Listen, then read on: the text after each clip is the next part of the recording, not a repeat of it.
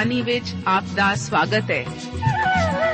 ਪ੍ਰਿਯ ਸ਼ਰੋਤਾ, ਇਹ ਸਾਚੀ ਬਾਣੀ ਕੀ ਹੈ? ਇਹ ਸਾਚੀ ਬਾਣੀ ਕਿਹਦੀ ਹੈ? ਹੋਰ ਇਹ ਸਾਨੂੰ ਕਿੱਥੇ ਮਿਲੂਗੀ? ਸ਼ਰੋਤਾ, ਇਹ ਸਾਚੀ ਬਾਣੀ ਦਾ ਸਾਡੇ ਜੀਵਨ 'ਚ ਕੀ ਲਾਭ ਹੈ?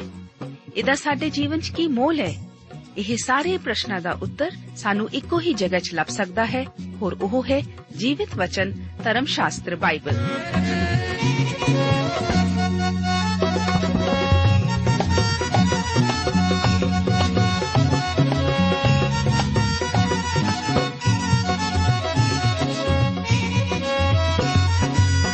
ਧਰਮ ਸ਼ਾਸਤਰ ਬਾਈਬਲ। ਉਹੀ ਜੀਵਿਤ ਵਚਨ ਦਾ ਅਸੀਂ ਇਸ ਕਾਰਜਕ੍ਰਮ ਵਿੱਚ ਅਧਿਐਨ ਕਰਾਂਗੇ।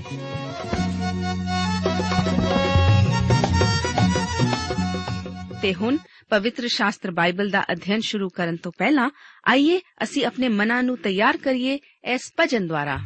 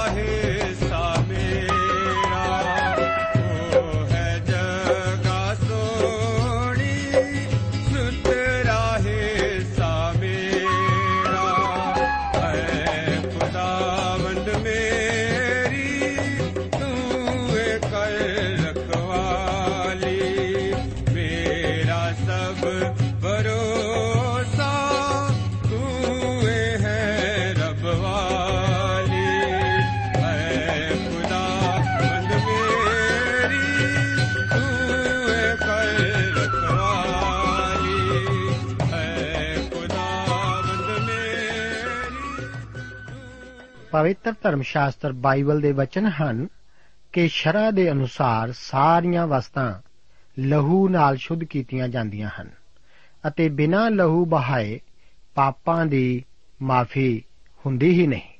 ਪਿਆਰੇ ਅਜ਼ੀਜ਼ੋ, ਇਸ ਪ੍ਰੋਗਰਾਮ ਵਿੱਚ ਰੂਥ ਦੀ ਪੋਥੀ ਦੇ 2 ਅਧਿਆਏ ਉਸ ਦੀਆਂ 9 ਤੋਂ ਲੈ ਕੇ 23 ਆਇਤਾਂ ਤੱਕ ਵਿਚਾਰ ਕਰਨ ਲਈ ਮੈਂ ਆਪ ਦਾ ਸਵਾਗਤ ਕਰਦਾ ਹਾਂ। ਪਿਛਲੇ ਪ੍ਰੋਗਰਾਮ ਵਿੱਚ ਅਸੀਂ ਦੇਖ ਰਹੇ ਸੀ ਕਿ ਬਵਾਜ਼ ਨਹੀਂ ਚਾਹੁੰਦਾ ਕਿ ਰੂਥ ਕਿਸੇ ਹੋਰ ਦੇ ਖੇਤ ਵਿੱਚ ਜਾ ਕੇ ਸਿਰਾ ਚੁਗੇ। 9 ਆਇਤ ਦੇ ਵਚਨ ਇਸ ਪ੍ਰਕਾਰ ਹਨ। ਲਿਖਿਆ ਹੈ, ਇਸੇ ਪੈਲੀ ਵੱਲ ਜਿਹਨੂੰ ਉਹ ਵੜਦੇ ਹਨ, ਧਿਆਨ ਰੱਖ ਅਤੇ ਉਹਨਾਂ ਦੇ ਮਗਰ ਮਗਰ ਤੁਰੀ ਜਾ। ਭਲਾ ਮੈਂ ਇਹਨਾਂ ਜਵਾਨਾਂ ਨੂੰ ਆਗਿਆ ਨਹੀਂ ਦਿੱਤੀ, ਜੋ ਉਹ ਤੈਨੂੰ ਨਾ ਛੇੜਨ ਅਤੇ ਜਾਂ ਤੈਨੂੰ ਤੇ ਲਗੇ ਤਾਂ ਘੜਿਆਂ ਵਿੱਚੋਂ ਜਾ ਕੇ ਪੀ ਜੋ ਮੇਰੇ ਜਵਾਨਾਂ ਨੇ ਭਰੇ ਹਨ। ਇੱਥੇ ਦੋ ਗੱਲਾਂ ਬਹੁਤ ਮਹੱਤਵਪੂਰਨ ਹਨ। ਬੋਆਜ਼ ਰੂਥ ਨੂੰ ਸਿਰਫ ਸਿਲਾ ਚੁਗਣ ਦੀ ਦਾਵਤ ਹੀ ਨਹੀਂ ਦਿੰਦਾ, ਪਰ ਉਹਦੇ ਆਲੇ ਦੁਆਲੇ ਸੁਰੱਖਿਆ ਦਾ ਘੇਰਾ ਵੀ ਕਾਇਮ ਕਰਦਾ ਹੈ। ਉਹ ਆਪਣੇ ਵੱਲੋਂ ਆਪਣੇ ਵਾਢਿਆਂ ਨੂੰ ਦਿੱਤੀਆਂ ਹਦਾਇਤਾਂ ਦੀ ਜਾਣਕਾਰੀ ਵੀ ਰੂਥ ਨੂੰ ਦੱਸਦਾ ਹੈ। ਸੱਚਮੁੱਚ, ਉਹਨਾਂ ਦਿਨਾਂ ਵਿੱਚ ਰੂਥ ਵਾਲੀ ਸਥਿਤੀ ਵਿਚਲੀ ਕਿਸੇ ਵੀ ਵਿਧਵਾ ਔਰਤ ਲਈ ਇੱਕ ਬਹੁਤ ਹੀ ਖਤਰਨਾਕ ਸੀ। ਉਸ ਉੱਤੇ ਇੱਕ ਤੋਂ ਬਾਅਦ ਇੱਕ ਬੇਇੱਜ਼ਤੀ ਦੇ ਢੇਰ ਉਸ ਉੱਤੇ ਲੱਗਣੇ ਵਾਲੇ ਸਨ। ਉਹ ਤਾਂ ਸੁਰੱਖਿਆ ਵੀ ਨਹੀਂ ਸੀ। ਇਸੇ ਕਰਕੇ ਬੁਆਜ਼ ਉਸ ਦੇ ਆਲੇ ਦੁਆਲੇ ਸੁਰੱਖਿਆ ਚੱਕਰ ਬੰਦਾ ਹੈ। ਉਹਨਾਂ ਦਿਨਾਂ ਵਿੱਚ ਬੈਤਲਹਿਮ ਸ਼ਹਿਰ ਦੀਆਂ ਗਲੀਆਂ ਵਿੱਚ ਵੀ ਚੱਲਣਾ ਉਨਾ ਹੀ ਖਤਰਨਾਕ ਸੀ ਜਿੰਨਾ ਕਿ ਸਾਡੇ ਅੱਜਕੱਲ ਦੇ ਸ਼ਹਿਰਾਂ ਵਿੱਚ ਹੈ। ਪਰਮੇਸ਼ਵਰ ਨੂੰ ਇਸ ਦਾ ਪਤਾ ਸੀ, ਕਿਉਂਕਿ ਉਹ ਮਨੁੱਖੀ ਘਰਾਣੇ ਤੋਂ ਜਾਣੂ ਸੀ ਅਤੇ ਉਹ ਮੇਰੇ ਅਤੇ ਆਪ ਬਾਰੇ ਵੀ ਸਭ ਕੁਝ ਜਾਣਦਾ ਹੈ। ਉਹ ਜਾਣਦਾ ਹੈ ਕਿ ਤੁਹਾਡੇ ਅਤੇ ਮੇਰੇ ਵਿੱਚ ਇੱਕ ਪੁਰਾਣਾ ਸੁਭਾਅ ਹੈ ਅਤੇ ਜਦੋਂ ਤੱਕ ਆਪ ਅਤੇ ਮੈਂ ਯੀਸ਼ੂ ਮਸੀਹ ਕੋਲ ਨਹੀਂ ਆਉਂਦੇ, ਅਸੀਂ ਵਾਪਸ ਨਹੀਂ ਲਿਆਂਦੇ ਜਾ ਸਕਦੇ। ਹੁਣ ਇਸ ਖੁੱਲ ਦਿਲੇ ਅਤੇ ਨੇਕ ਵਿਅਕਤੀ ਦੀ ਮਿਹਰਬਾਨੀ ਦੇ ਪ੍ਰਤੀ, ਰੂਥ ਦੀ ਪ੍ਰਤੀਕਿਰਿਆ ਉਤੇ 10 ਆਇਤ ਵਿੱਚ ਗੌਰ ਕਰੋ। ਲਿਖਿਆ ਹੈ, ਤਦ ਉਸਨੇ ਮੂੰਹ ਦੇ ਭਾਰ ਧਰਤੀ ਉਤੇ ਨਿਉ ਕੇ ਮੱਥਾ ਟੇਕਿਆ ਅਤੇ ਆਖਿਆ, ਮੈਂ ਕਿਉਂ ਤੇਰੀ ਨਿਗਾਹ ਵਿੱਚ ਕਿਰਪਾ ਪਾਈ ਜੋ ਤੈਂ ਮੇਰੀ ਵੱਲ ਧਿਆਨ ਕੀਤਾ? ਮੈਂ ਤਾਂ ਓਪਰੀ ਤੀਵੀਂ ਹਾਂ। ਆਪ ਜਾਣਦੇ ਹੋ ਕਿ ਰੂਥ ਨੂੰ ਪਹਿਲਾਂ ਹੀ ਠੀਕ-ਠੀਕ ਚੇਤਾਵਨੀ ਦਿੱਤੀ ਗਈ ਹੈ ਅਤੇ ਉਸ ਦੀ ਸਥਿਤੀ ਤੋਂ ਜਾਣੂ ਵੀ ਕਰਵਾਇਆ ਗਿਆ ਹੈ। ਇਸ ਤੋਂ ਪਹਿਲਾਂ ਕਿ ਉਹ ਬੇਤਲਹਿਮ ਨੂੰ ਨਾਇਓਮੀ ਦੇ ਨਾਲ ਆਈ ਸੀ ਅਤੇ ਇਹੋ ਹੀ ਕਾਰਨ ਸੀ ਕਿ ਦੂਸਰੀ ਮੁਆਬਣ ਆਰਪਾ ਉਹਨਾਂ ਦੇ ਨਾਲ ਨਹੀਂ ਸੀ ਆਈ। ਆਰਪਾ ਕੁਰਬਾਨੀ ਕਰਨ ਨੂੰ ਤਿਆਰ ਨਹੀਂ ਸੀ। ਉਹ ਵਿਧਵਾ ਹੀ ਰਹਿਣਾ ਅਤੇ ਬਾਕੀ ਸਾਰੀ ਜ਼ਿੰਦਗੀ ਵਿੱਚ ਗਰੀਬੀ ਨਾਲ ਜੂਝਣ ਅਤੇ ਇਸ ਤੋਂ ਵੱਧ ਕੇ ਛੇਕੇ ਜਾਣ ਦੀ ਖਾਹਿਸ਼ ਨਹੀਂ ਸੀ ਰੱਖਦੀ। ਇਸੇ ਕਰਕੇ ਉਹ ਪਿੱਛੇ ਮੁਆਬ ਦੇਸ਼ ਵਿੱਚ ਹੀ ਰਹਿ ਗਈ ਸੀ। ਪਰ ਰੂਥ ਇਹ ਸਭ ਕੁਝ ਜਾਣਦੀ ਹੋਈ ਵਾਪਸ ਬੈਤਲਹਿਮ ਆਈ ਸੀ। ਉਹ ਜਦੋਂ ਬਵਾਜ਼ ਦੇ ਖੇਤਾਂ ਵਿੱਚ ਸਿੜਾ ਚੁਗਣ ਗਈ, ਤਾਂ ਉਸ ਨੂੰ ਇਸ ਦਾ ਸੁਪਨਾ ਵੀ ਨਹੀਂ ਸੀ ਕਿ ਕੋਈ ਉਸ ਵੱਲ ਧਿਆਨ ਵੀ ਕਰੇਗਾ। ਅਸਲ ਵਿੱਚ ਤਾਂ ਉਹ ਆਸ ਕਰਦੀ ਸੀ ਕਿ ਸਾਰੇ ਉਸ ਵੱਲ ਆਪਣੀਆਂ ਪਿੱਠਾਂ ਪੁਆ ਲੈਣਗੇ। ਕਿਉਂਕਿ ਉਨੀ ਦਿਨੀ ਯਹੂਦੀ ਮੁਆਬੀਆਂ ਨਾਲ ਕੋਈ ਲੈਣ ਦੇਣ ਨਹੀਂ ਸੀ ਰੱਖਦੇ। ਜਿਵੇਂ ਕਿ ਅਸੀਂ ਬਾਅਦ ਵਿੱਚ ਦੇਖਾਂਗੇ ਕਿ ਮੂਸਾ ਦੀ ਵਿਵਸਥਾ ਦੁਆਰਾ ਇੱਕ ਮੁਆਬੀ ਨੂੰ ਯਹੋਵਾ ਦੀ ਸਭਾ ਵਿੱਚੋਂ ਛੇਕਿਆ ਹੋਇਆ ਸੀ। ਇਸੇ ਕਰਕੇ ਉਹਨਾਂ ਨੂੰ ਇੰਨਾ ਘਟਿਆ ਸਮਝਿਆ ਗਿਆ ਸੀ। ਪਰ ਇਸ ਰੂਸ ਦੀ ਪੋਥੀ ਵਿੱਚ ਅਸੀਂ ਦੇਖਦੇ ਹਾਂ ਕਿ ਸਾਰੇ ਜਾਤੀ ਬੰਧਨ ਤੋੜੇ ਗਏ ਸਨ ਅਤੇ ਪਰਮੇਸ਼ਵਰ ਉਹਨਾਂ ਦਾ ਵੀ ਖਿਆਲ ਕਰਦਾ ਹੋਇਆ, ਉਹਨਾਂ ਨੂੰ ਵੀ ਪਿਆਰ ਕਰਦਾ ਹੈ, ਜੋ ਕਿ ਉਸ ਦੇ ਨਿਆਂ ਦੇ ਅਧੀਨ ਹਨ। ਆਪ ਦੀ ਅਤੇ ਮੇਰੀ ਵੀ ਅੱਜ ਇਹੋ ਹੀ ਤਸਵੀਰ ਹੈ। ਰੋਮੀਆਂ ਦੀ ਪੱਤਰੀ ਉਸ ਦਾ 5 ਅਧਿਆਏ, ਉਸ ਦੀ 8 ਅਧਿਆਏ ਦੇ ਵਚਨ ਹਨ ਕਿ ਜਦੋਂ ਅਸੀਂ ਅਜੇ ਪਾਪੀ ਹੀ ਸਾਂ, ਤਦ ਯੀਸ਼ੂ ਮਸੀਹ ਨੇ ਸਾਡੇ ਵਾਸਤੇ ਆਪਣੀ ਜਾਨ ਦਿੱਤੀ। ਪੌਲਸ ਆਖਦਾ ਹੈ ਕਿ ਇਹੋ ਜਿਹਾ ਪਿਆਰ ਆਮ ਇਸ ਜਗਤ ਵਿੱਚ ਭਾਲ ਵੀ ਨਹੀਂ ਜਾ ਸਕਦਾ। ਸਿਰਫ ਪਰਮੇਸ਼ਵਰ ਹੀ ਲੋਕਾਂ ਦਾ ਅਸਲ ਵਿੱਚ ਖਿਆਲ ਰੱਖਦਾ ਹੈ। ਜੋ ਪ੍ਰੇਮ ਪਰਮੇਸ਼ਵਰ ਪਾਪੀਆਂ ਨਾਲ ਕਰਦਾ ਹੈ, ਆਪ ਉਸ ਪਿਆਰ ਨੂੰ ਇਸ ਜਗਤ ਵਿੱਚ ਹੋਰ ਕਿਧਰੇ ਨਹੀਂ ਪਾ ਸਕਦੇ। ਇਸੇ ਕਰਕੇ ਰੂਥ ਆਖਦੀ ਹੈ, ਮੈਂ ਕਿਉਂ ਤੇਰੀ ਨਿਗਾਹ ਵਿੱਚ ਕਿਰਪਾ ਪਾਈ ਜੋ ਤੈਂ ਮੇਰੀ ਵੱਲ ਧਿਆਨ ਕੀਤਾ। ਉਹ ਪੂਰੀ ਤਰ੍ਹਾਂ ਹੈਰਾਨ ਹੈ। ਉਹ ਇੱਕ ਪਰਦੇਸਣ ਅਤੇ ਸ਼ੇਕੀ ਹੋਈ ਹੈ। ਮੇਰਾ ਵਿਚਾਰ ਹੈ ਕਿ ਇਹ ਤਾਂ ਉਸ ਦਾ ਬਹੁਤ ਇਮਾਨਦਾਰੀ ਵਾਲਾ ਸਵਾਲ ਹੀ ਹੈ। ਇਸ ਜਾਤੀ ਬੰਧਨ ਦੇ ਤੋੜੇ ਜਾਣ ਲਈ ਉਸ ਦੀ ਸਭ ਤੋਂ ਬਿਲਕੁਲ ਪਰੇ ਵਾਲਾ ਖਿਆਲ ਹੈ। ਉਹ ਇਸ ਦਿਲਚਸਪੀ ਦੀ ਬਿਲਕੁਲ ਆਸ ਨਹੀਂ ਰੱਖਦੀ। ਪਰ ਉਹ ਤਾਂ ਸੁੰਦਰ ਅਤੇ ਪਿਆਰੀ ਹੈ। ਉਹ ਆਕਰਸ਼ਕ ਵੀ ਹੈ। ਇੱਕ ਔਰਤ ਅਤੇ ਪਤਨੀ ਵਿੱਚ ਪਾਇਆ ਜਾਣ ਦੀ ਆਸ ਰੱਖਣ ਵਾਲਾ ਉਸ ਵਿੱਚ ਸਭ ਕੁਝ ਹੈ। ਇਸੇ ਕਰਕੇ ਬਵਾਜ਼ ਉਸ ਨੂੰ ਪਿਆਰ ਕਰਨ ਲੱਗ ਪਿਆ ਸੀ। ਪਰ ਇੱਕ ਸਵਾਲ ਦਾ ਉੱਤਰ ਮੈਂ ਵੀ ਨਹੀਂ ਜਾਣਦਾ ਕਿ ਮੈਂ ਪਰਮੇਸ਼ਵਰ ਦੀ ਨਿਗਾਹ ਵਿੱਚ ਕਿਉਂ ਕਿਰਪਾ ਪਾਈ ਹੈ। ਮੈਨੂੰ ਸ਼ੀਸ਼ੇ ਵਿੱਚ ਨਜ਼ਰ ਮਾਰਨ ਨਾਲ ਵੀ ਮੇਰੇ ਵਿੱਚ ਕੋਈ ਇਹੋ ਜਿਹਾ ਕੁਝ ਨਹੀਂ ਲੱਭਦਾ। ਇਸ ਦਾ ਉੱਤਰ ਵੀ ਦਰਪਣ ਵਿੱਚ ਨਹੀਂ ਹੈ। ਪਰ ਪਰਮੇਸ਼ਵਰ ਨੇ ਆਪਣੀ ਕਿਰਪਾ ਸਾਡੇ ਉੱਤੇ ਕੀਤੀ ਹੈ। ਪਰਮੇਸ਼ਵਰ ਦੀ ਕਿਰਪਾ ਇੱਥੇ ਉਸ ਕਿਰਪਾ ਦੁਆਰਾ ਦਰਸਾਈ ਗਈ ਹੈ, ਜੋ ਕਿ ਇਸ ਔਰਤ ਉੱਤੇ ਕੀਤੀ ਗਈ ਸੀ। ਇਹ ਤਾਂ ਕਿਰਪਾ ਦੀ ਇੱਕ ਅਦਭੁਤ ਮਿਸਾਲ ਹੀ ਹੈ। ਆਪ ਅਤੇ ਮੈਂ ਵੀ ਪਰਮੇਸ਼ਵਰ ਦੀ ਹਜ਼ੂਰੀ ਵਿੱਚ ਆ ਕੇ ਰੂਥ ਵਾਲਾ ਸਵਾਲ ਪਰਮੇਸ਼ਵਰ ਅੱਗੇ ਰੱਖ ਸਕਦੇ ਹਾਂ ਕਿ ਮੈਂ ਤੇਰੀ ਨਿਗਾਹ ਵਿੱਚ ਕਿਰਪਾ ਕਿਉਂ ਪਾਈ ਹੈ? ਇਸ ਦਾ ਉੱਤਰ ਅਸੀਂ ਆਪਣੇ ਆਪ ਵਿੱਚ ਨਹੀਂ ਪਾ ਸਕਦੇ, ਕਿਉਂਕਿ ਅਸੀਂ ਨਾ ਤਾਂ ਸੁੰਦਰ, ਨਾ ਪਿਆਰੇ ਅਤੇ ਨਾ ਹੀ ਮਨ ਭਾਉ ਹਾਂ। ਸਾਡੇ ਵਿੱਚ ਉਹ ਗੁਣ ਹੈ ਹੀ ਨਹੀਂ, ਜਿਨ੍ਹਾਂ ਦੁਆਰਾ ਪਰਮੇਸ਼ਵਰ ਸਜਾਉਂਦਾ, ਫਲ ਦਿੰਦਾ ਅਤੇ ਜਿਨ੍ਹਾਂ ਦਾ ਖਿਆਲ ਕਰਦਾ ਹੈ। ਅਸੀਂ ਤਾਂ ਪਾਪੀ ਅਤੇ ਪਰਮੇਸ਼ਵਰ ਦੇ ਵਿਰੋਧੀ ਹਾਂ, ਪਰ ਫਿਰ ਇਸ ਸਭ ਦੇ ਬਾਵਜੂਦ ਪਰਮੇਸ਼ਵਰ ਸਾਨੂੰ ਪਿਆਰ ਕਰਦਾ ਹੈ। ਪਰਮੇਸ਼ਵਰ ਦੇ ਵਚਨ ਦੀ ਇਹ ਇੱਕ ਮਹਾਨ ਸੱਚਾਈ ਹੈ। ਉਸ ਨੇ ਇਸ ਪਿਆਰ ਨੂੰ ਪ੍ਰਦਰਸ਼ਿਤ ਕੀਤਾ ਹੈ, ਕਿਉਂਕਿ ਜਦੋਂ ਅਸੀਂ ਅਜੇ ਪਾਪੀ ਹੀ ਸਾਂ, ਮਸੀਹ ਸਾਡੇ ਲਈ ਮੋਇਆ। ਉਸ ਨੇ ਆਪਣੀ ਕਿਰਪਾ ਸਾਡੇ ਉੱਤੇ ਕੀਤੀ। ਮੇਰੇ ਦੋਸਤ, ਇਹੋ ਹੀ ਉਹ ਬੁਨਿਆਦ ਜਾਂ ਆਧਾਰ ਹੈ, ਜਿਸ ਦੇ ਕਾਰਨ ਉਹ ਅੱਜ ਸਾਨੂੰ ਬਚਾਉਂਦਾ ਹੈ। ਉਸ ਦੇ ਦੁਆਰਾ ਸਾਨੂੰ ਬਚਾਉਣ ਦਾ ਹੋਰ ਕੋਈ ਕਾਰਨ ਨਹੀਂ ਹੈ। ਦੋ ਅਧਿਆਏ, ਉਸ ਦੀਆਂ 11 ਅਤੇ 12 ਆਇਤਾਂ ਦੇ ਵਚਨ ਇਸ ਪ੍ਰਕਾਰ ਹਨ। ਲਿਖਿਆ ਹੈ, ਤਦ ਬਵਾਜ਼ ਨੇ ਉੱਤਰ ਦੇ ਕੇ ਉਹਨੂੰ ਆਖਿਆ, ਮੈਨੂੰ ਉਸ ਸਾਰੀ ਗੱਲ ਦੀ ਖਬਰ ਹੈ, ਜੋ ਤੈਂ ਆਪਣੇ ਪਤੀ ਦੇ ਮਰਨ ਦੇ ਮਗਰੋਂ ਆਪਣੀ ਸੱਸ ਦੇ ਨਾਲ ਕੀਤੀ। ਅਤੇ ਕਿੱਕਰ ਤੈਂ ਆਪਣੇ ਪਿਓ ਅਤੇ ਆਪਣੀ ਮਾਂ ਅਤੇ ਆਪਣੀ ਜੰਮਣ ਭੂਮੀ ਨੂੰ ਛੱਡਿਆ, ਅਤੇ ਇਹਨਾਂ ਲੋਕਾਂ ਵਿੱਚ ਆਈ ਜਿਨ੍ਹਾਂ ਨੂੰ ਤੂੰ ਅੱਗੇ ਨਹੀਂ ਜਾਣਦੀ ਸੀ। ਯਹੋਵਾ ਤੇਰੇ ਕੰਮ ਦਾ ਵਟਾ ਦੇਵੇ। ਸਗੋਂ ਯਹੋਵਾ ਇਸਰਾਇਲ ਦੇ ਪਰਮੇਸ਼ਵਰ ਵੱਲੋਂ, ਜਿਹਦੇ ਖੰਭਾਂ ਹੇਠ ਪ੍ਰਤੀਤ ਕਰਕੇ ਤੂੰ ਹੁਣ ਆਈ ਹੈ, ਤੈਨੂੰ ਪੂਰਾ ਵਟਾ ਦਿੱਤਾ ਜਾਵੇ। ਸ਼ਾਇਦ ਬੋਆਜ਼ ਨੇ ਰੂਥ ਨੂੰ ਨਾਇਓਮੀ ਨਾਲ ਪਰਤਣ ਵਕਤ ਇਸ ਕਰਕੇ ਨਹੀਂ ਸੀ ਦੇਖਿਆ ਗਿਆ, ਕਿਉਂਕਿ ਉਹਨੂੰ ਨਿਆਂਇਆਂ ਦੇ ਵਕਤ ਹੋਈਆਂ ਕਈ ਮੁਹਿੰਮਾਂ ਵਿੱਚੋਂ ਕਿਸੇ ਵਿੱਚ ਸ਼ਾਮਲ ਹੋ ਕੇ ਬਾਹਰ ਜਾਣਾ ਪਿਆ ਹੋਏ। ਇਸ ਤਰ੍ਹਾਂ ਅਸੀਂ ਦੇਖਦੇ ਹਾਂ ਕਿ ਬਵਾਜ਼ ਸਿਰਫ ਧਨੀ ਹੀ ਨਹੀਂ ਸੀ, ਬਲਕਿ ਉਹ ਵਿਵਸਥਾ ਅਤੇ ਯੁੱਧ ਵਿੱਚ ਵੀ ਨਿਪੁੰਨ ਮਨੁੱਖ ਸੀ। ਬਿਨਾਂ ਸ਼ੱਕ ਉਹ ਇੱਕ ਯੋਧਾ ਸੀ। ਇਸ ਕਰਕੇ ਜਦੋਂ ਉਹ ਵਾਪਸ ਆਪਣੇ ਕਸਬੇ ਵਿੱਚ ਆਇਆ, ਤਦ ਉਸ ਦੇ ਕੰਨੀ ਰੂਥ ਵਿਧਵਾ ਦੀ ਚਰਚਾ ਪਈ, ਜੋ ਕਿ ਨਾਇਓਮੀ ਦੇ ਨਾਲ ਵਾਪਸ ਆਈ ਸੀ। ਔਰਤਾਂ ਉਸ ਦੀ ਨੇਕ ਨਾਮੀ ਦੀਆਂ ਗੱਲਾਂ ਕਰਦੀਆਂ ਸਨ। ਉਹ ਉਸ ਦੇ ਆਪਣੀ ਸੱਸ ਦੇ ਪ੍ਰਤੀ ਪਿਆਰ ਦਾ ਜ਼ਿਕਰ ਵੀ ਕਰਦੀਆਂ ਹੋਣਗੀਆਂ। ਉਸ ਨੇ ਆਪਣੀ ਸੱਸ ਨੂੰ ਆਉਣ ਵੇਲੇ ਨਹੀਂ ਛੱਡਿਆ ਸੀ। ਉਹ ਹੋਰ ਮਨੁੱਖਾਂ ਦੇ ਮਗਰ ਵੀ ਨਹੀਂ ਜਾਂਦੀ। ਉਹ ਪਰਮੇਸ਼ਵਰ ਯਹੋਵਾ ਉਤੇ ਵਿਸ਼ਵਾਸ ਕਰਨ ਆਈ ਸੀ। ਇਸੇ ਕਰਕੇ ਉਸ ਨੂੰ ਮੁਆਬ ਦੇਸ਼ ਨੂੰ ਛੱਡਣ ਦਾ ਫੈਸਲਾ ਕਰਨਾ ਪਿਆ ਸੀ। ਹੁਣ ਨਾਇਓਮੀ ਦਾ ਪਰਮੇਸ਼ਵਰ ਉਸ ਦਾ ਪਰਮੇਸ਼ਵਰ ਹੋਵੇਗਾ।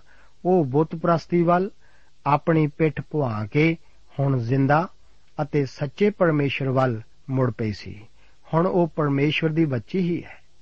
ਉਸ ਦੀ ਗਵਾਹੀ ਇਸਰਾਇਲ ਵਿੱਚ ਕਿੰਨੀ ਅਦਭੁਤ ਹੈ। ਹੁਣ ਬਵਾਜ਼ ਉਸ ਨੂੰ ਆਖਦਾ ਹੈ ਕਿ ਯਹੋਵਾ ਤੇਰੇ ਇਸ ਫੈਸਲੇ ਦਾ ਵੱਟਾ ਦੇਵੇ।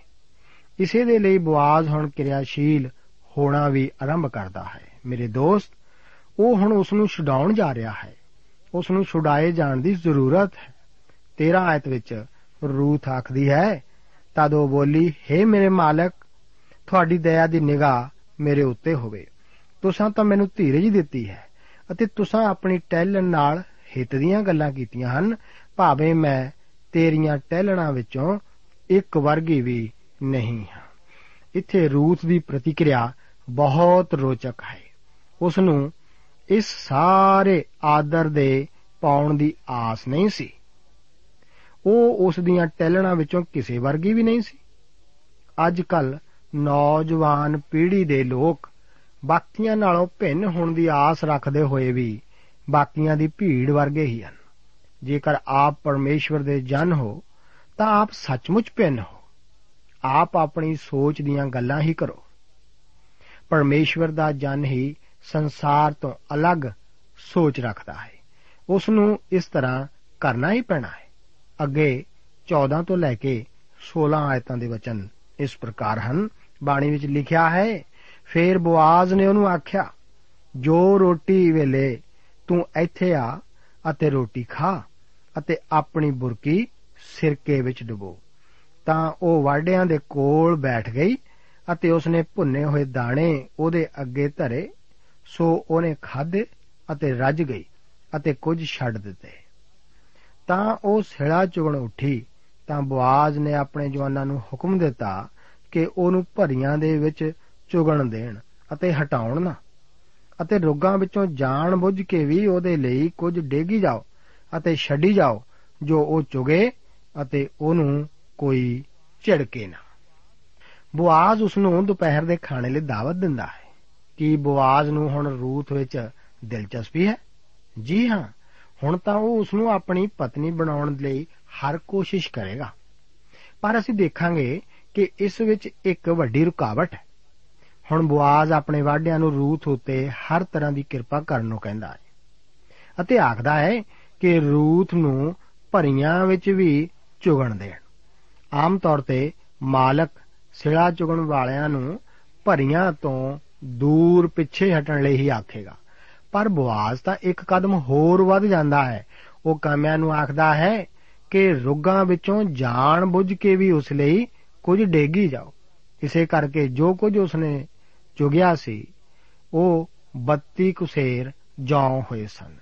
17 ਤੋਂ ਲੈ ਕੇ 20 ਆਇਤਾਂ ਦੇ ਵਚਨ ਅੱਗੇ ਇਸ ਪ੍ਰਕਾਰ ਹਨ।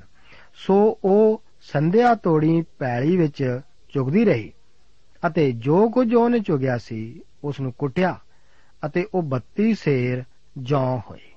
ਸੋ ਉਹਨਾਂ ਨੂੰ ਚੁੱਕ ਕੇ ਉਹ ਸ਼ਹਿਰ ਵਿੱਚ ਗਈ ਅਤੇ ਜੋ ਕੁਝ ਉਹਨੇ ਚੁਗਿਆ ਸੀ, ਸਭ ਉਹਦੀ ਸੱਸ ਨੇ ਡਿੱਠਾ ਅਤੇ ਉਹਨੇ ਉਹ ਵੀ ਜੋ ਰੱਜ ਕੇ ਛੱਡਿਆ ਸੀ, ਸੋ ਆਪਣੀ ਸੱਸ ਨੂੰ ਦਿੱਤਾ।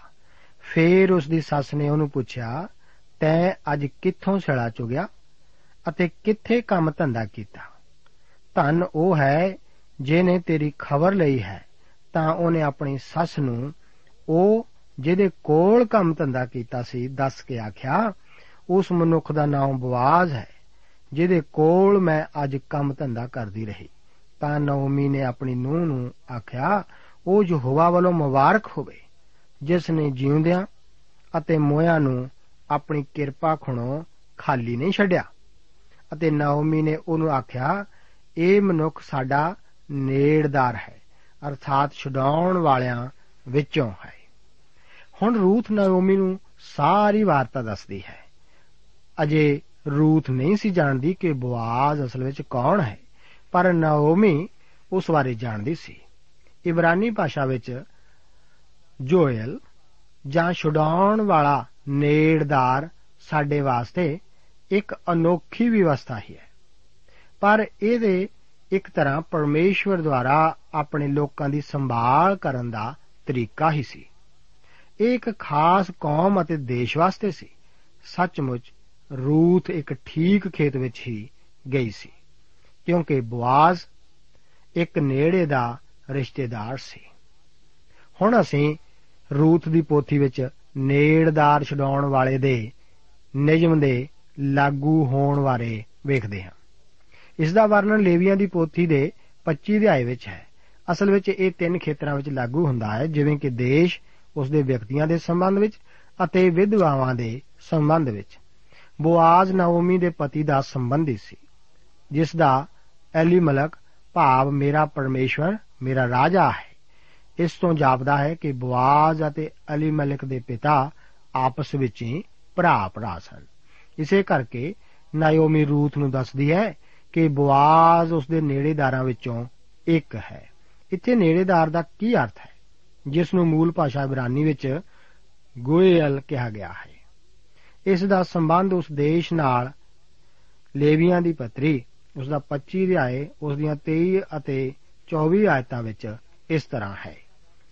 ਧਰਤੀ ਸਦਾ ਦੇ ਲਈ ਵੇਚੀ ਨਾ ਜਾਏ, ਕਿਉਂ ਜੋ ਧਰਤੀ ਮੇਰੀ ਹੈ, ਕਿਉਂ ਜੋ ਤੁਸੀਂ ਓਪਰੇ ਅਤੇ ਪ੍ਰਾਉਣੇ ਮੇਰੇ ਕੋਲ ਹੋ ਅਤੇ ਤੁਹਾਡੀ ਪੱਤੀ ਦੀ ਸਾਰੀ ਧਰਤੀ ਵਿੱਚ ਤੁਸੀਂ ਧਰਤੀ ਦਾ ਮੜਾਉਣਾ ਮੰਨ ਲੈਣਾ। ਹੁਣ ਪਰਮੇਸ਼ਵਰ ਅਜਿਹਾ ਕਿਵੇਂ ਕਰੇਗਾ? ਲੇਵੀਆਂ ਦੀ ਪੋਥੀ 25 ਦੇ ਆਇਸ ਦੀ 25 ਆਦੇ ਵਚਨ ਹਨ, ਜੇ ਕੋਈ ਤੇਰਾ ਭਰਾ ਕੰਗਾਲ ਬਣ ਜਾਏ ਅਤੇ ਆਪਣੀ ਪੱਤੀ ਤੋਂ ਕੁਝ ਵੇਚ ਸੁੱਟੀ ਹੋਵੇ ਅਤੇ ਜੇ ਕਦੀ ਉਸ ਦੇ ਸਾਕਾਂ ਵਿੱਚੋਂ ਕੋਈ ਜਣਾ ਉਸ ਨੂੰ ਮੜਾਉਣ ਆਵੇ ਅਤੇ ਜੋ ਉਸ ਦੇ ਭਰਾ ਨੇ ਵੇਚ ਸੁੱਟੀ ਹੋਵੇ, ਤਾਂ ਉਸ ਨੂੰ ਜ਼ਰੂਰ ਮੋੜ ਦੇਵੇ। ਇਹੀ ਨੇੜਦਾਰ ਛਡਾਉਣ ਵਾਲੇ ਦਾ ਨਿਯਮ ਹੈ। ਆਓ, ਹੁਣ ਇਸ ਦੇ ਲਾਗੂ ਹੋਣ ਬਾਰੇ ਦੇਖੀਏ। ਜਦੋਂ ਇਸرائیਲੀ ਇਸ ਦੇਸ਼ ਵਿੱਚ ਆਏ ਸਨ, ਤਦ ਪਰਮੇਸ਼ਵਰ ਨੇ ਇਹ ਵਾਅਦੇ ਦਾ ਦੇਸ਼ ਉਹਨਾਂ ਨੂੰ ਦੇ ਦਿੱਤਾ ਸੀ। ਉਹ ਉਹਨਾਂ ਦਾ ਸੀ, ਪਰ ਉਹ ਉਦੋਂ ਹੀ ਉਸ ਉੱਤੇ ਕਾਬਜ਼ ਹੋਏ ਸਨ, ਜਦੋਂ ਉਹ ਪਰਮੇਸ਼ਵਰ ਦੇ ਪ੍ਰਤੀ ਵਫਾਦਾਰ ਸਨ। ਜਦੋਂ ਉਹ ਬੇਵਫਾਈ ਕਰਦੇ ਤਦ ਪਰਮੇਸ਼ਵਰ ਉਹਨਾਂ ਨੂੰ ਇਸ ਦੇਸ਼ ਵਿੱਚੋਂ ਬਾਹਰ ਕੱਢ ਦਿੰਦਾ ਸੀ। ਪਰਮੇਸ਼ਵਰ ਆਖਦਾ ਹੈ ਕਿ ਧਰਤੀ ਮੇਰੀ ਹੈ, ਪਰ ਮੈਂ ਇਸ ਨੂੰ ਤੁਹਾਡੀ ਸਥਾਈ ਮਿਲਕ ਹੋਣ ਲਈ ਦਿਆਂਗਾ। ਪਰਮੇਸ਼ਵਰ ਦੇ ਗੋਤਾਂ ਦੇ ਅਨੁਸਾਰ ਇਹ ਧਰਤੀ ਦਿੱਤੀ ਸੀ। ਹਰ ਗੋਤ ਕੋਲ ਇੱਕ ਖਾਸ ਭਾਗ ਹੀ ਸੀ। ਆਪ ਬਾਈਬਲ ਧਰਮ ਸ਼ਾਸਤਰ ਵਿੱਚ ਇਸ ਦੇਸ਼ ਨੂੰ 12 ਗੋਤਾਂ ਵਿੱਚ ਵੰਡੇ ਜਾਣ ਨਾਲ ਸੰਬੰਧ ਨਕਸ਼ੇ ਵਿੱਚ ਇਸ ਬਾਰੇ ਵੇਖ ਸਕਦੇ ਹੋ। ਹਰ ਗੋਤ ਦੇ ਹਰ ਘਰਾਣੇ ਕੋਲ। ਜ਼ਮੀਨ ਦਾ ਇੱਕ ਖਾਸ ਟੁਕੜਾ ਸੀ। ਉਹ ਇਸ ਨੂੰ ਨਹੀਂ ਸੀ ਛੱਡ ਸਕਦਾ। ਫਰਜ਼ ਕਰੋ ਕਿ ਜੇਕਰ ਕਿਸੇ ਕਾਰਨ ਉਹ ਪਰਿਵਾਰ ਗਰੀਬ ਹੋ ਜਾਵੇ ਅਤੇ ਇਸ ਦਾ ਮਾਲਕ ਇਸ ਨੂੰ ਵੇਚਣਾ ਚਾਹੇ, ਜੇਕਰ ਉਸ ਦੇ ਪੜੋਸੀ ਨੂੰ ਇਸ ਨੂੰ ਰਹਿਣ ਲੈਣ ਦਾ ਮੌਕਾ ਮਿਲੇ, ਤਾਂ ਉਹ 50ਵੇਂ ਵਰੇ ਤੱਕ ਹੀ ਇਸ ਨੂੰ ਆਪਣੇ ਕੋਲ ਰੱਖ ਸਕਦਾ ਸੀ। ਕਿਉਂਕਿ 50ਵੇਂ ਵਰੇ ਵਿੱਚ ਸਾਰੇ ਰਹਿਣਨਾਮੇ ਕੈਨਸਲ ਹੋ ਜਾਂਦੇ ਸਨ ਅਤੇ ਜ਼ਮੀਨ ਇਸ ਦੇ ਪਹਿਲੇ ਮਾਲਕ ਕੋਲ ਵਾਪਸ ਚਲੀ ਜਾਂਦੀ ਸੀ। ਇਸ ਨੇਮ ਅਨੁਸਾਰ ਜ਼ਮੀਨ ਇੱਕੋ ਹੀ ਪਰਿਵਾਰ ਕੋਲ ਰਹਿੰਦੀ ਸੀ। ਜੇਕਰ ਕੋਈ ਪਰਿਵਾਰ 50ਵੇਂ ਵਰੇ ਦੇ ਦੌਰਾਨ ਬੁੱਢਾ ਹੋ ਕੇ ਮਰ ਵੀ ਜਾਵੇ, ਤਾਂ ਇਹ ਜ਼ਮੀਨ ਉਸ ਦੇ ਪੁੱਤਰ ਨੂੰ ਮਿਲ ਜਾਂਦੀ ਸੀ। ਪਰ ਜੇਕਰ ਉਸ ਗਰੀਬ ਪਰਿਵਾਰ ਦਾ ਕੋਈ ਧਨੀ ਰਿਸ਼ਤੇਦਾਰ ਹੋਵੇ, ਤਾਂ ਉਹ ਮਦਦ ਵਜੋਂ ਰਹਿਣਨਾਮੇ ਦਾ ਪੈਸਾ ਦੇ ਕੇ 50ਵੇਂ ਵਰੇ ਤੋਂ ਪਹਿਲਾਂ ਹੀ ਉਸ ਜ਼ਮੀਨ ਨੂੰ ਉਸ ਦੇ ਅਸਲੀ ਮਾਲਕ ਆਪਣੇ ਰਿਸ਼ਤੇਦਾਰ ਕੋਲ ਵਾਪਸ ਕਰਵਾ ਸਕਦਾ ਸੀ। ਇਸ ਤਰ੍ਹਾਂ ਦੀ ਕਿਸੇ ਛਡਾਉਣ ਵਾਲੇ ਦਾ ਹੋਣਾ ਕਿੰਨਾ ਅਦਭੁਤ ਸੀ। ਇਹ ਸਿਰਫ ਜ਼ਮੀਨ ਜਾਇਦਾਦ ਉੱਤੇ ਹੀ ਨਹੀਂ, ਬਲਕਿ ਆਦਮੀਆਂ ਉੱਤੇ ਵੀ ਲਾਗੂ ਹੁੰਦਾ ਸੀ। ਲੇਵੀਆਂ ਦੀ ਪੋਥੀ 25 ਦੇ ਆਏ, ਉਹਦੀਆਂ 47 ਅਤੇ 48 ਆਇਤਾਂ ਦੇ ਵਚਨ ਹਨ, ਜੇ ਕੋਈ ਪ੍ਰਾਹੁਣਾ ਜਾਂ ਓਪਰਾ ਤੇਰੇ ਨਾਲ ਜੋ ਹੈ, ਧੰਨਵਾਨ ਹੋ ਜਾਏ ਅਤੇ ਤੇਰਾ ਭਰਾ ਜੋ ਉਸ ਦੇ ਨਾਲ ਹੈ, ਕੰਗਾਲ ਬਣ ਜਾਵੇ। ਅਤੇ ਆਪਣੇ ਆਪ ਨੂੰ ਉਸ ਓਪਰੇ ਜਾਂ ਪ੍ਰਾਹੁਣੇ ਦੇ ਪਾਸ ਵੇਚ ਸੁੱਟੇ ਜਾਂ ਉਸ ਓਪਰੇ ਦੇ ਟੱਬਰ ਕੋਲ, ਤਾਂ ਉਸ ਦੇ ਵੇਚਣ ਪਿੱਛੋਂ ਉਸ ਦਾ ਮੋੜਨਾ ਵੀ ਹੋ ਸਕੇਗਾ। ਉਸ ਦੇ ਭਰਾਵਾਂ ਵਿੱਚੋਂ ਕੋਈ ਉਸ ਨੂੰ ਮੋੜ ਲਵੇ। ਹੋ ਸਕਦਾ ਹੈ ਕਿ ਅਕਾਲ ਜਾਂ ਸੋਕੇ ਦੇ ਕਾਰਨ ਆਪਣੇ ਭੁੱਖੇ ਬੱਚਿਆਂ ਨੂੰ ਖਵਾਉਣ ਦੇ ਲਈ ਕੰਗਾਲ ਨੂੰ ਆਪਣੇ ਆਪ ਨੂੰ ਗੁਲਾਮੀ ਵਿੱਚ ਵੇਚਣਾ ਵੀ ਪਵੇ। ਪਰ ਇਸ ਹਾਲਤ ਵਿੱਚ ਇਹ ਕੰਗਾਲ ਆਨੰਦ ਦੇ ਵਰੇ ਤੱਕ ਹੀ ਗੁਲਾਮ ਰਹੇਗਾ। ਫਰਜ਼ ਕਰੋ ਕਿ ਜੇਕਰ ਉਸ ਦੇ ਗੁਲਾਮ ਹੋਣ ਤੋਂ ਪਹਿਲਾਂ ਜਾਂ ਬਾਅਦ ਅਜੇ ਆਨੰਦ ਦੇ ਵਰੇ ਵਿੱਚ 49 ਸਾਲ ਬਾਕੀ ਸਨ ਤਾਂ ਸੰਭਵ ਹੈ ਕਿ ਉਹ ਗੁਲਾਮੀ ਵਿੱਚ ਹੀ ਮਰ ਜਾਵੇ। ਪਰ ਇੱਥੇ ਵੀ ਜੇਕਰ ਉਹ ਉਸ ਦਾ ਕੋਈ ਰਿਸ਼ਤੇਦਾਰ ਧਨਵਾਨ ਹੋਵੇ, ਤਾਂ ਉਸ ਨੂੰ ਛੁਟਕਾਰੇ ਦੇ ਮੁੱਲ ਤੋਂ ਛੁਡਾ ਸਕਦਾ ਸੀ। ਇਹ ਨੇੜਦਾਰ ਛੁਡਾਉਣ ਵਾਲਾ ਪ੍ਰਭੂ ਯੀਸ਼ੂ ਮਸੀਹ ਦੀ ਹੀ ਤਸਵੀਰ ਹੈ। ਇੱਕ ਦਿਨ ਨਵਾਂ ਆਕਾਸ਼ ਅਤੇ ਨਵੀਂ ਧਰਤੀ ਹੋਵੇਗੀ। ਇਹ ਉਸ ਦੇ ਛੁਟਕਾਰੇ ਦਾ ਹੀ ਇੱਕ ਭਾਗ ਹੈ। ਅਸੀਂ ਖੋਏ ਹੋਏ ਪਾਪੀ ਹਾਂ। ਜੇਕਰ ਉਹ ਸਾਨੂੰ ਨਾ ਛਡਾਉਂਦਾ ਤਦ ਵੀ ਉਹ ਧਰਮੀ ਅਤੇ ਪਵਿੱਤਰ ਪਰਮੇਸ਼ਵਰ ਹੀ ਠਹਿਰਦਾ, ਪਰ ਉਸਨੇ ਸਾਨੂੰ ਪਿਆਰ ਕੀਤਾ। ਇਸ ਤਰ੍ਹਾਂ ਛੁਟਕਾਰੇ ਦੁਆਰਾ ਮੁਕਤੀ ਇੱਕ ਪ੍ਰੇਮ ਕਹਾਣੀ ਹੀ ਹੈ, ਜਿਸ ਨੂੰ ਇਸ ਮੁਆਬਣ, ਛੋਟੀ, ਪਰਦੇਸੀ ਲੜਕੀ ਅਤੇ ਇਸਰਾਇਲ ਦੇਸ਼ ਦੇ ਬਵਾਜ਼ ਦੁਆਰਾ ਦਰਸਾਇਆ ਗਿਆ ਹੈ। 22 ਤੋਂ ਲੈ ਕੇ 23 ਆਇਤਾਂ ਦੇ ਵਚਨ ਇਹ ਹਨ, ਇੱਕ ਪ੍ਰੇਮੀ ਮੁਕਤੀ ਦਾਤੇ ਨੂੰ ਪਾਉਣਾ ਕਿੰਨਾ ਅਦਭੁਤ ਹੈ, ਜੋ ਕਿ 1900 ਸਾਲ ਪਹਿਲਾਂ ਸਾਨੂੰ ਛਡਾਉਣ ਲਈ ਇਸ ਧਰਤੀ ਉੱਤੇ ਆਇਆ ਸੀ। ਪ੍ਰਭੂ, ਆਪ ਨੂੰ ਅੱਜ ਦੇ ਇਹਨਾਂ ਵਚਨਾਂ ਨਾਲ ਅਸੀਸ ਦੇਵੇ। ਦੋਸਤੋ, ਸਾਨੂੰ ਉਮੀਦ ਹੈ ਕਿ ਇਹ ਕਾਰਜਕ੍ਰਮ ਤੁਹਾਨੂੰ ਪਸੰਦ ਆਇਆ ਹੋਵੇਗਾ ਤੇ ਇਹ ਕਾਰਜਕ੍ਰਮ ਸੁਣ ਕੇ ਤੁਹਾਨੂੰ ਬਰਕਤਾਂ ਮਿਲੀਆਂ ਹੋਣਗੀਆਂ। ਜੇ ਤੁਸੀਂ ਇਹ ਕਾਰਜਕ੍ਰਮ ਦੇ ਬਾਰੇ ਕੁਝ ਪੁੱਛਣਾ ਚਾਹੁੰਦੇ ਹੋ, ਤੇ ਸਾਨੂੰ ਇਸ ਪਤੇ ਤੇ ਲਿਖੋ। ਪ੍ਰੋਗਰਾਮ ਸੱਚੀ ਬਾਣੀ पोस्ट बॉक्स नंबर एक सत एक पाँच सेक्टर छत्ती, चंडीगढ़ एक छे ज़ीरो ज़ीरो, तीन छे। पता एक बार फिर सुन लो। Program Sachchi Vani post box number one seven one five sector thirty six Chandigarh one six zero zero three six साडा ईमेल पता है ਇੱਕ ਵਾਰ ਫੇਰ ਸੁਣ ਲਓ program Sachchi Bani post box number 1715 sector 36 Chandigarh 160036 ਸਾਡਾ ਈਮੇਲ ਪਤਾ ਹੈ punjabi.ttb@twr.in ਪਤਾ ਇੱਕ ਵਾਰ ਫੇਰ ਸੁਣ ਲਓ punjabi.ttb@twr.in ਹੁਣ ਸਾਡੇ ਪ੍ਰੋਗਰਾਮ ਦਾ ਸਮੇਂ ਸਮਾਪਤ ਹੁੰਦਾ ਹੈ। ਉਮੀਦ ਹੈ ਅਗਲੇ ਪ੍ਰੋਗਰਾਮ ਵਿੱਚ ਤੁਹਾਡੇ ਨਾਲ ਫੇਰ ਪੇਂਟ ਹੋਏਗੀ। ਰੱਬ ਤੁਹਾਨੂੰ ਬਰਕਤ ਦੇ।